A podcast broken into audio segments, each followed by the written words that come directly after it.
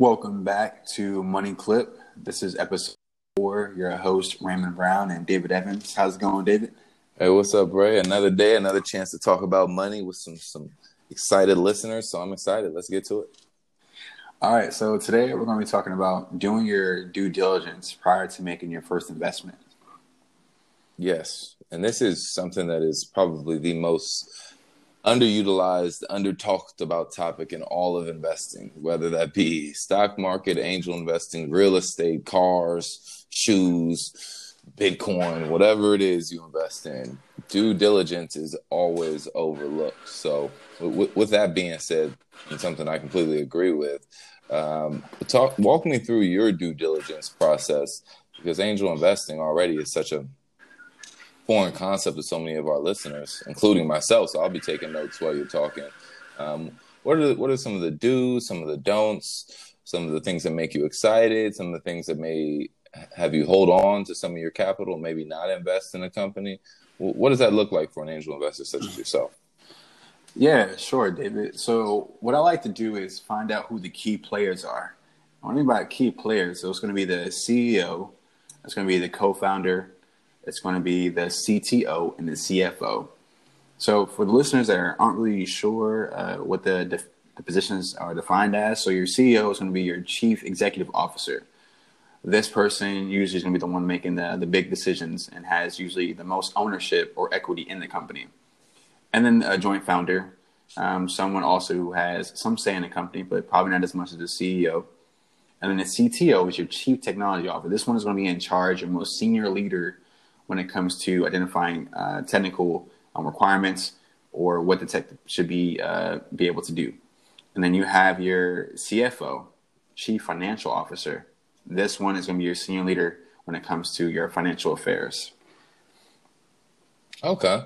And when you're evaluating what I call the C-suite, right? So all those C's you just named, right? CEO, CSO, COO, CTO. Excuse me. When you're evaluating the C-suite, do you weight their importance based on the importance of the company, or are any of those positions enough to get you either excited enough about a company to invest or enough to turn you off to the point where it's like, you know, even if it is great, this probably isn't a good investment fit for me long term?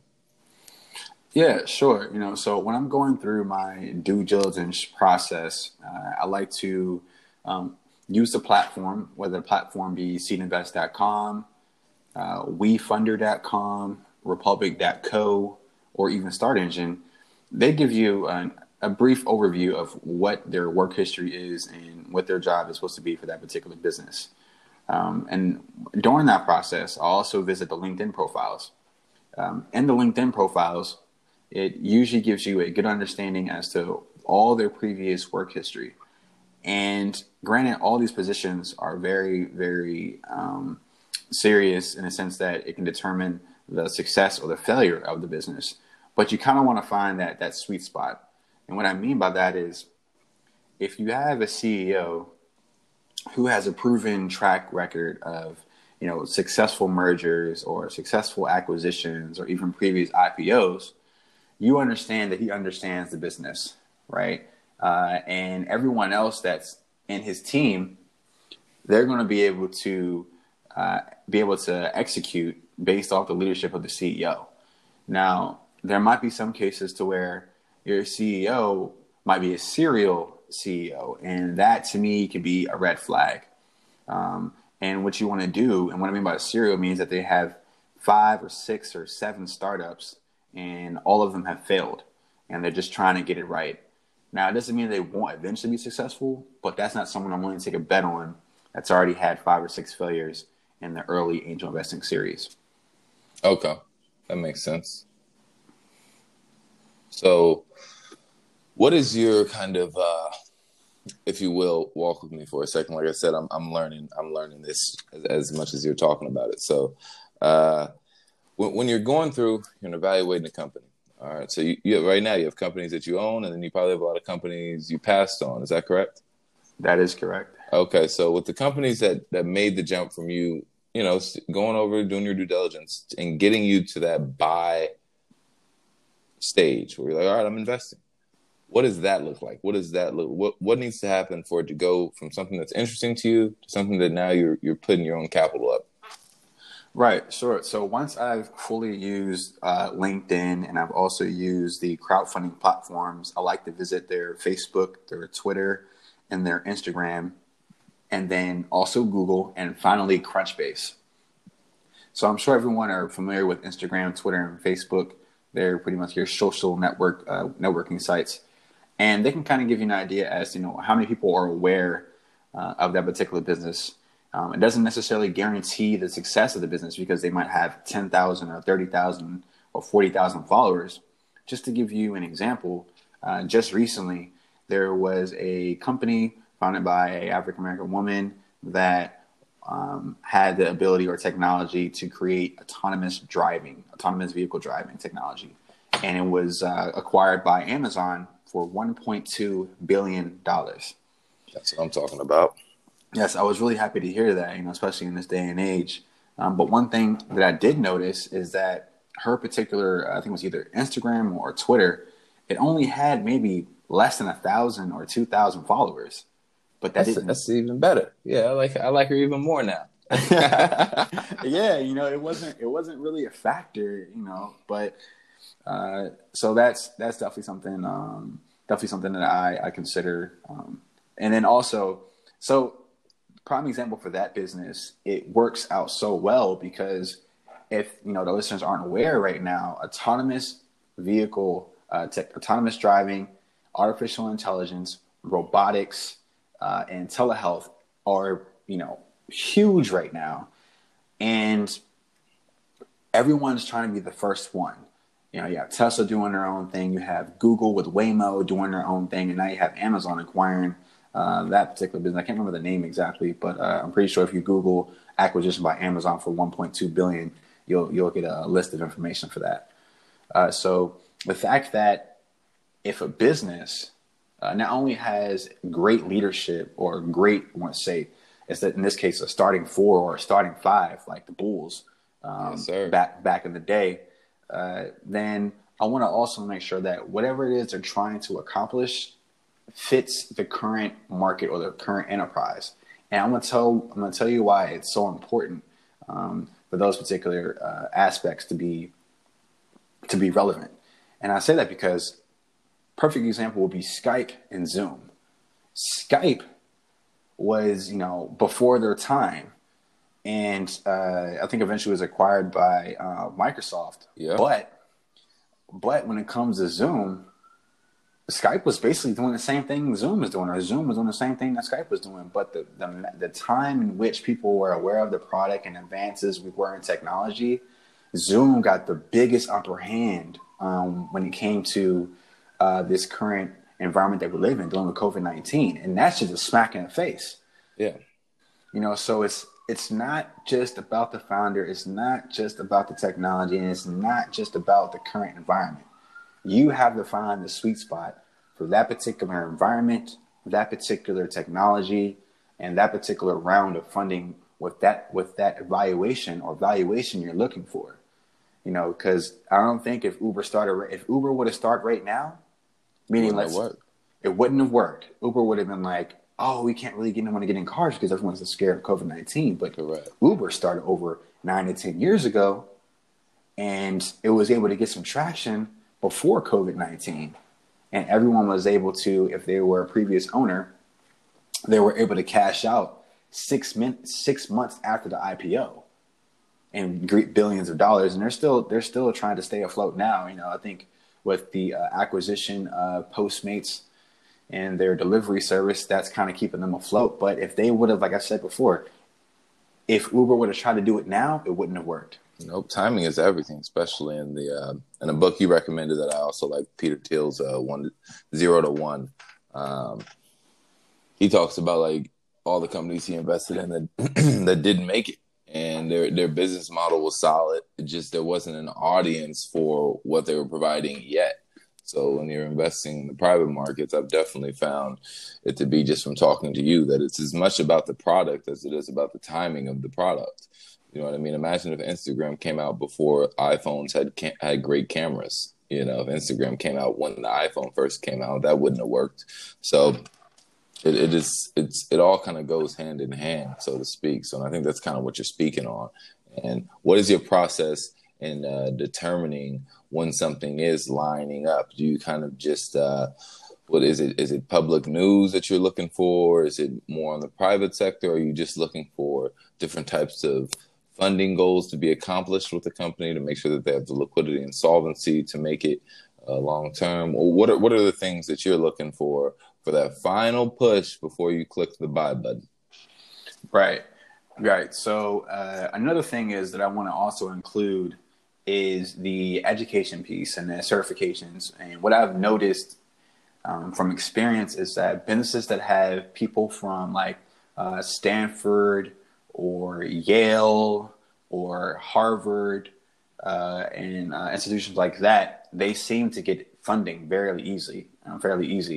It doesn't mean that other people that are from different schools, they're not going to be successful. I'm not saying that at all. But what's pumped up in the media and what's pumped up when you look when you try to Google these things or institutions, I mean, people that go to these institutions and venture capitalists are like, hey, you know, we want to give you our money, you know, and we believe in them. But that's why I think crowdfunding is so important, because it gives the underrepresented community an opportunity for people in the community to help support them. You know, just recently we had several, you know, African Americans be able to raise over $1 million for the first time in like crowdfunding history, you know. And when you're saying crowdfunding, just for a second, I hate to cut you off. Sure. When you're saying crowdfunding, are we talking about, you know, excuse my ignorance, are we talking about like GoFundMe as crowdfunding? What are you talking about when you're saying crowdfunding? Just for our listeners and right. me. It's me too, listeners. I don't know about this stuff either.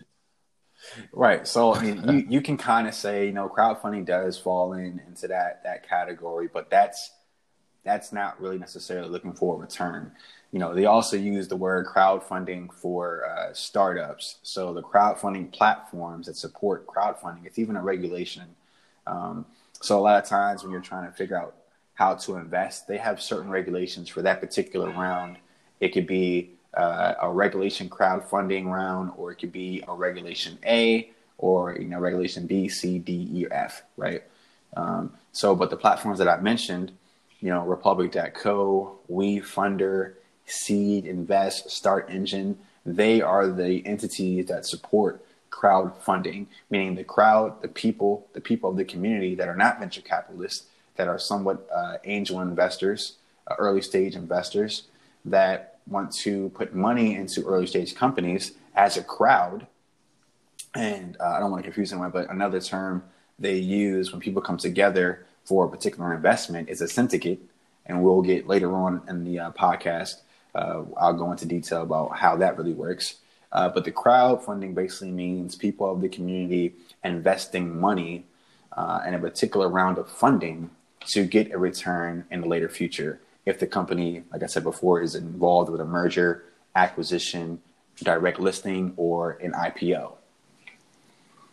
Okay, that makes sense. All right, now, so just for our listeners and myself, I'm being a little selfish here with these questions, but so just so I'm completely understanding what you're putting down, the crowdfunding is pretty much just the title of a company's ability to raise certified funds from investors. We're not talking about Venmo or PayPal or something like that, where people just sending you money. We're talking about certified investment. And I'm not referring to like, you know, over $250,000 or anything like that. Just people who have gone onto the platforms you've talked about and invested in these companies. Is that correct? Right. So you're investing through a particular round that has been approved through the SEC, Security Exchange Commission, who deals with the government entity that deals with equity in a company. Okay. Yep. Makes sense. I'm following you there. I'm not sure if I answered all your questions, because I know it was kind of like a breakdown of several questions in one, but did I get just about all your answer questions? Okay. Yes, absolutely. Absolutely, man. So the one thing that's interesting is what would you say, and I think this is important for listeners to know, what would you say is the amount of companies that you pass on versus the amount of companies you invest with? What would you say that ratio is? Yeah, you know, that's a very, very good question. And, you know, like I said, you know, it I think will be different for everyone because, you know, in the earlier series of our episodes, you'll hear how I talk about like creating a plan. Right. And that plan is going to be based off of that particular individual, you know, so their current financial status, you know, their net worth, you know, how much are they able to really put in a company and not be afraid to lose that amount of money. Because, you know, angel investing, as I said before, is very risky, but with, you know, high risk becomes high return. But I would say for myself, I would have to go through every platform and I would base my findings, create a list of maybe the top 10 companies. After I find the top 10 companies, I start listing out the pros and cons and product market fit. And after I do that, I come to maybe about 6 companies. After I have those 6 companies, I figure out what days those 6 companies, their funding round closes. And after I figure out the time in which they do close, I figure out exactly how much is the minimum funding requirement, meaning how much is the minimum required of me to invest and where they stand reaching that minimum funding goal and maximum funding goal. And then once I do that, I might break the list down even smaller to 3 companies. So I'm still considering all 6, but 3 of them are definitely getting my money relatively soon. And okay.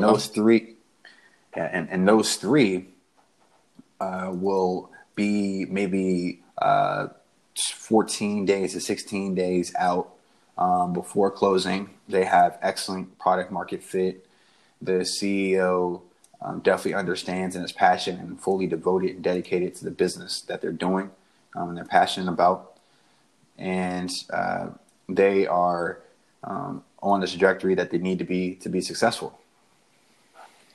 I like that. I like that you have kind of pretty much a checklist of what it requires to get your money. So if you're listening, audience, to that, I mean, just because you're an investor doesn't mean you have to invest. You know, you can sit and just sit on your hands for months on a time. Me and Ray talk about this, actually. Our biggest advantage of being retail investors is there's no called strikes. It's a baseball term, meaning you can let pitch after pitch after pitch after pitch come. You don't have to swing at anything. You can really put the odds in your favor of catching one of those great companies, whether that's in the private or the public market, because investing is investing. That's something me and Ray both talked about. But yeah, I think you've kind of answered most of my selfish questions. I hope the listeners got something from that too, man. But I'm just as ignorant as, if not more, about the private sector than most. I honestly thought it was something that only millionaires and billionaires could partake in.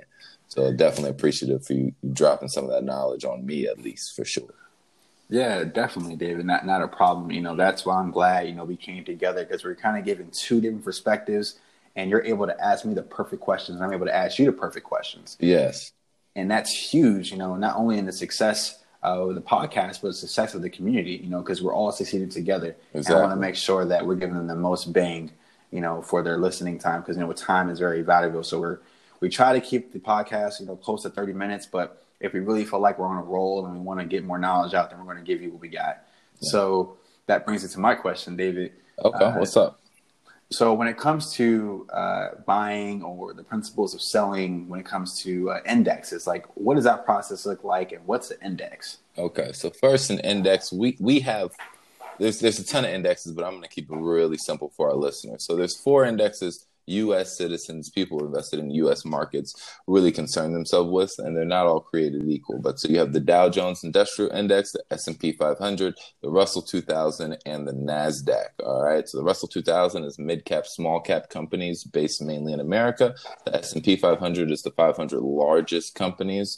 The NASDAQ is very tech-heavy, a lot of technology, so your Apples, Facebooks, Googles, Teslas, stuff like that. And the Dow Jones 30 is 30 of the largest companies. There's only 30 companies on that index. Okay. So they all have different weightings and things like that. But index investing, when people are primarily talking about that, right, where you're usually going to be invested in an index that tracks the S&P 500. So I hope you guys got your pen and paper ready, because I got 5 indexes that track index funds that track the S&P 500 index. All right. And these are all very, very powerful investment vehicles if you buy and hold, okay? So the first one is FNILX. It's a mutual index fund offered by Fidelity. The next one is VOO. It's Vanguard's S&P 500 ETF. The next one is SPY. That's called the Spiders. That's the closest one you'll get to talking day trading with me on this podcast. And that one is the Spider S&P 500 ETF. There's IVV. That's the iShares Core S&P 500 ETF. And then there's Charles Schwab's S&P 500, which is SWPPX. All right, you probably noticed the common theme with those five things. They all track the same index, which is the S&P 500. Okay, so if you want to outperform a market or any other investment vehicle, you buy the S&P 500 on a dollar cost averaging type thing, right? And what all dollar cost averaging is that you're not really looking to sell. So you're always adding value at particular times. That could be monthly. Let's say you want to invest $100 a month in the S&P or $500 a quarter in the S&P. And if you do that for 5 years, 10 years, 20 years, you're going to establish generational wealth for yourself with very little kind of risk capital per time you buy. In our previous podcast, I kind of walked you through how easy it is to buy and sell a security. So if you currently have a financial planner, or if you're just blindly contributing to a Roth IRA or something like that, I would definitely urge you to consider maybe taking more control over your financial path and starting to understand some of these products that you're invested in and why you are invested in. And then if you're not invested in anything, you have the best opportunity right now because you get to start a long-term stock portfolio that will outperform probably any hedge fund, any other type of leveraged index fund, any of those things over the long haul. So dollar cost averaging is the way I would recommend to anyone that's out there trying to learn how to invest. Do not become a market timer to learn how to invest or trade. If you are interested in trading, I was telling Ray earlier, I do have a YouTube channel where I talk about more of the day trading stuff and things like that. But investing is such a powerful vehicle, right? And people don't really kind of understand how powerful their dollar is when invested, as opposed to being used to consume things. Okay, so but those five ETFs, they all track the same exact thing. They all track the benchmark S&P 500. It's the largest stock index in the world. And the returns on that, like even if you started, here's some interesting information. If you started investing a week before the market sell-off, let's say this podcast started in late February, the market sold off, and you listened to this and was like, oh, I'm going to go buy the VOO or SPY. Okay, it collapsed. And then your next quarterly dollar cost averaging would have came up and you would have bought more. You'd be up 15% year to day if you bought the exact market top, meaning the worst possible time to buy it, and then just waited 3 months and bought again blindly. You'd be up 15% today. So that's the power of, and that would require none of this day trading stuff. It wouldn't have required you to become some kind of stock market expert and learn the intricacies. And that's why I recommend the S&P 500 ETFs, Ray, instead of some of the other ones. It's because it's so huge. There's 500 companies on it that you don't need to become a subject matter expert on any of the companies in it. Yeah, Amazon and stuff is weighted in it, and some of the larger companies, Apple and things like that, have higher weightings in them. But it really just tracks the overall U.S. economy. And over the long term, the U.S. economy always does better year over year. So your job is to catch long-term trends and not concern yourself with every single little dip. Okay.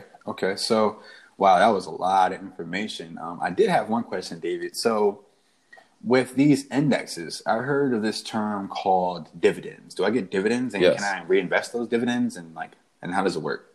Okay. So dividends are offered by actual stock. So the difference between an index fund and a stock, like let's say if you did the same, you could do the same strategy with individual stocks. I've just noticed when people do with individual stocks, they try to turn into market timers and they end up losing more than they make. So you do not receive a dividend per se from investing in unleveraged ETFs that track U.S. indexes, because you're not invested in a company. You're invested in an index. So you're not going to receive an, because an index has a ton of different companies in it. So you're not going to receive a dividend because you're not an individual investor of an individual company. Now, you could do the same thing. You know, this might have to be for a different podcast, and we've talked about this offline, right? You could do the exact same thing with companies instead of with one of these ETFs, or you could buy, I know we talked about this, you could buy Apple, that's AAPL. You could buy Berkshire, BRK.A. You could buy JP Morgan, and then you could buy Walmart. And JP Morgan is JPM, and Walmart is WMT. And you could buy those four using the exact same dollar cost averaging setup. So you invest $500 in those four companies once a quarter, or $500 in those four companies once a month or once a year, and then you would receive the dividends from each of those, and you would have you'd still have the U.S. economy covered. You'd have a tech, you'd have a long-term bellwether company in Berkshire, you'd have the largest U.S. bank in J.P. Morgan, and then you'd have a discretionary in Walmart. And they don't have to be those four, but that would kind of want to be your template to building an actual stock portfolio. But I feel like I could dedicate an entire episode to talking about how to build like kind of a defensive yet aggressive stock portfolio for the long haul. So I won't get too into that today. But that is certainly another way. But no, to answer your question, right, you're not going to receive a dividend. You're just going to receive capital gains returns on these, because they go up over the long haul. U.S. markets go up. And I know, listen, I'm declared a day trader, so I trade both sides of the market. I know there may be some people listening that are like, no, markets go down. It's not safe. It's not safe. But, you know, you just got to think, every time people say that, every year markets go down.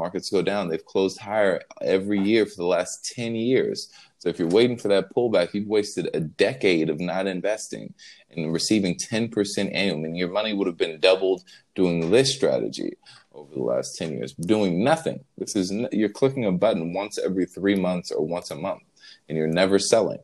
OK, so and that's the power of dollar cost averaging and investing at any clip. And I think so many people wait for these stock sell-offs to get long.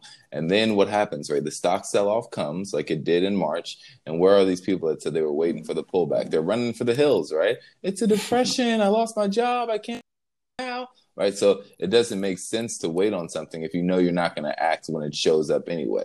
And if you're not kind of a seasoned investor or trader, you're not going to respond well to the type of news cycle and the type of price action that's going on in the stock market when there actually is real value. So it just behooves you to go a different route and just invest blindly. I know that sounds very counterproductive, but invest blindly into these large cap index funds that I named, which is FNILX, VOO, SPY, IVV, SWPPX. You only need to pick one of them. I know VOO is the most popular with the lowest carry cost. So that would be one that's great. IVV is great too. And you just create an investment plan. And a simple one would be, I'm going to invest $500 once every 3 months in VOO for the next 10 years. Right, $500 every 3 months, you divide that by three, you need to find roughly $165 to $170 a month to invest, and just stash it away. Just put it in that brokerage account that we talked about opening in the last episode. And it's really that simple, Ray. It's really that simple. Okay, great. So what I got from that, thank you so much, David, is basically investing in these indexes basically creates like a stress-free, I don't have to worry about it. I kind of have it like a sit and wait type of thing. Completely correct. When you invest in these unleveraged index funds, you are completely invested in the U.S. market. You are an investor, so you can call yourself that, but you also don't need to actively track, where did the S&P close today? What did the S&P do yesterday? Where's support? Where's resistance? That's not your job. You're trying to capture large moves in the market. You're not worried about, you know, things up 4 points, down 4 points, up 0.5%, down 1%. You want to invest with the confidence of the long term of U.S. markets, which have always traded up. And there's going to be doom and gloom people. I'm one of them some days when I'm trading on the short side of the market. So there's going to be doom and gloom people that say, this is different this time. It's going to fall. It's never coming back up. And those people were around in March. And had you bought in March, you would have made 40% on your returns in 3 months. So you have to be very, very careful that the markets have inertia. Right? They continue to do what they've always done. Excuse me. And U.S. markets rise. It's really that simple, right? So, yes, this is a kind of the simplest way for you to take complete control of your financial future and to stop blindly contributing to various retirement accounts. That I have, we've spoken about this, Ray. I have my own opinions about retirement accounts. To stop stashing money in a savings account that's yielding 0.1%, and to actually take on some real accredited investment in the largest U.S. stock market, while also not having a ton of risk, because everyone's usually net long. So if you do this over the long term, you will make money. You know, I hate to, you know, you can't guarantee things, but Warren Buffett says it best. If you invest in America for 20 years, you're going to be rich. People just don't want to get rich slow. You know, people ask me all the time, right, about Tesla stock and NIO and all these type of companies. And these are people that don't even have, you know, a savings account or something like that. So they're really kind of, they're looking for the home run before they even have a bat, so to speak. You know what I'm saying? So yes, this is definitely the most powerful way for someone to learn how to invest and then also develop the correct type of investment discipline.